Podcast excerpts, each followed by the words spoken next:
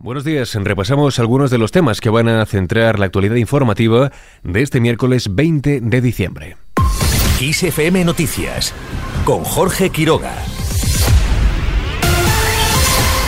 Pedro Sánchez y Alberto Núñez Feijóo se baten en el duelo parlamentario mientras siguen sin fijar su reunión. El presidente del gobierno y el máximo responsable de la oposición protagonizan hoy su primer cara a cara de la legislatura en el Congreso cuando los puentes entre ambos están prácticamente rotos y no hay avances para fijar la reunión que tienen pendiente. El duelo será en dos actos, el primero de ellos durante la comparecencia de Sánchez para dar cuenta de la presidencia española en la Unión Europea, del Consejo Europeo y también la guerra en Gaza, el segundo en la sesión de control al Ejecutivo. En la noche de ayer, Alberto Núñez Feijóo aseguró que no está dispuesto a blanquear a Sánchez con su reunión. Además, dijo que mantendrá un encuentro con el presidente del gobierno, pero que no permitirá que le falte al respeto. Mire, por supuesto que yo estoy dispuesto a acudir a la reunión con el presidente del gobierno, lo que no estoy dispuesto es a blanquearle. Y tampoco estoy dispuesto a que falte al respeto. El presidente del gobierno a veces es muy soberbio y por tanto no puede faltar al respeto ni al líder de la oposición ni al primer fuerza política en España. Si el señor Puigdemont quiere reunirse con el presidente del gobierno y le pide un orden del día para la reunión, le aseguro que lo tendría inmediatamente. Además, Feijó llevará al Congreso prohibir homenajes a etarras y que condenados por delitos de sangre puedan ir en listas electorales. Esta ha sido la respuesta del PP después de que el Grupo Socialista haya aceptado este martes en el Congreso abrir un debate sosegado y moderado para reformar el Código Penal y despenalizar las injurias a la corona y el enaltecimiento del terrorismo. Tuvo también palabras Feijó para la moción de censura en Pamplona que permitirá que Bildu llegue a la alcaldía. Pamplona es la joya de la corona de Bildu. En ese sueño independentista, soberanista de Bildu, en la creación de Euskal Herria, la unión de Euskadi y Navarra, la capital es Pamplona, ¿no? Bueno, ¿esto qué es lo que ha sido? Bueno, pues es la explicitación de ese pacto encapuchado entre Sánchez y Otegi, eh, pues ya conocemos la primera exigencia, ¿no? Que es bueno, pues probablemente el último engaño de Sánchez, digo el último porque mañana puede haber algún otro, que es, oiga, todo lo que se negó de no pactar con Bildu, no solo se pacta con Bildu, sino que se le da la alcaldía de Pamplona a Bildu después de perder las elecciones.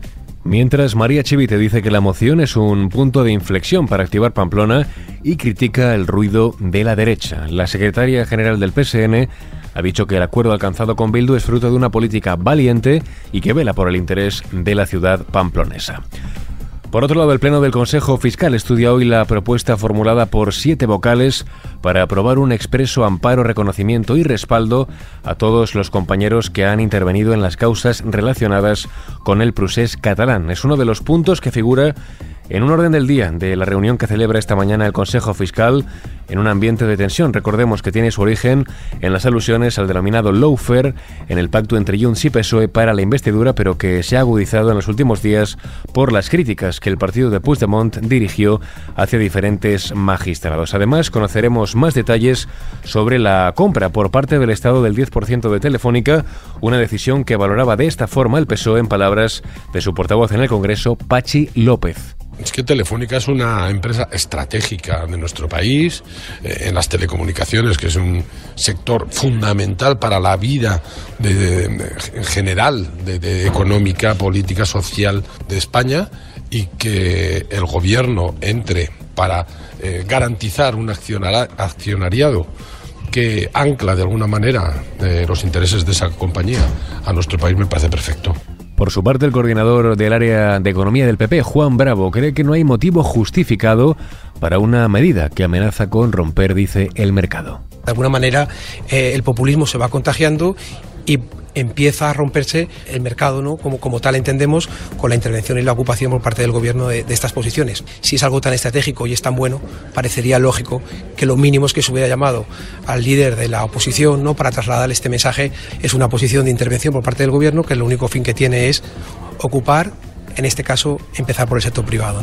La decisión del gobierno, recordemos, llega después de que la empresa saudí STC anunciara en septiembre que había adquirido el 9,9% de la compañía.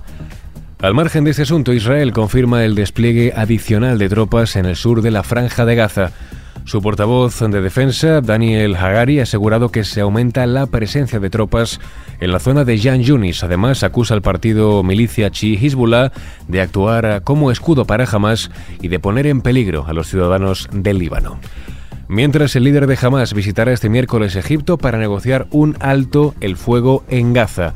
Ismail Haniyeh se sentará a acordar los términos de una vuelta a la tregua e intercambio de rehenes, según confirma la cadena británica BBC. Y por otro lado, también en clave internacional, el Tribunal Supremo de Colorado expulsa a Donald Trump de sus primarias por su rol en el asalto al Capitolio. En un fallo sin precedentes en la historia de Estados Unidos, los magistrados apelan a la enmienda 14 de la Carta Magna que prohíbe, recordemos, a personas que han participado en una insurrección ocupar un cargo de elección popular. Y conocemos ahora el tiempo que nos espera este miércoles. Cielo cubierto en el tercio norte peninsular y lluvias en el norte de Galicia, área cantábrica, Alto Ebro, norte de la Ibérica y Pirineos, además de rachas muy fuertes de viento en amplias zonas del cuadrante noreste. Las temperaturas máximas van a tender a bajar, sobre todo en el interior, y, suben las mínimas, salvo en el cuadrante suroeste. Así con la previsión del tiempo ponemos punto y final a este repaso informativo. Susana León Garabatos estuvo al frente del control de sonido y ya sabes que puedes seguir informado cada hora en directo en los boletines de Kiss FM. Muy buenos días.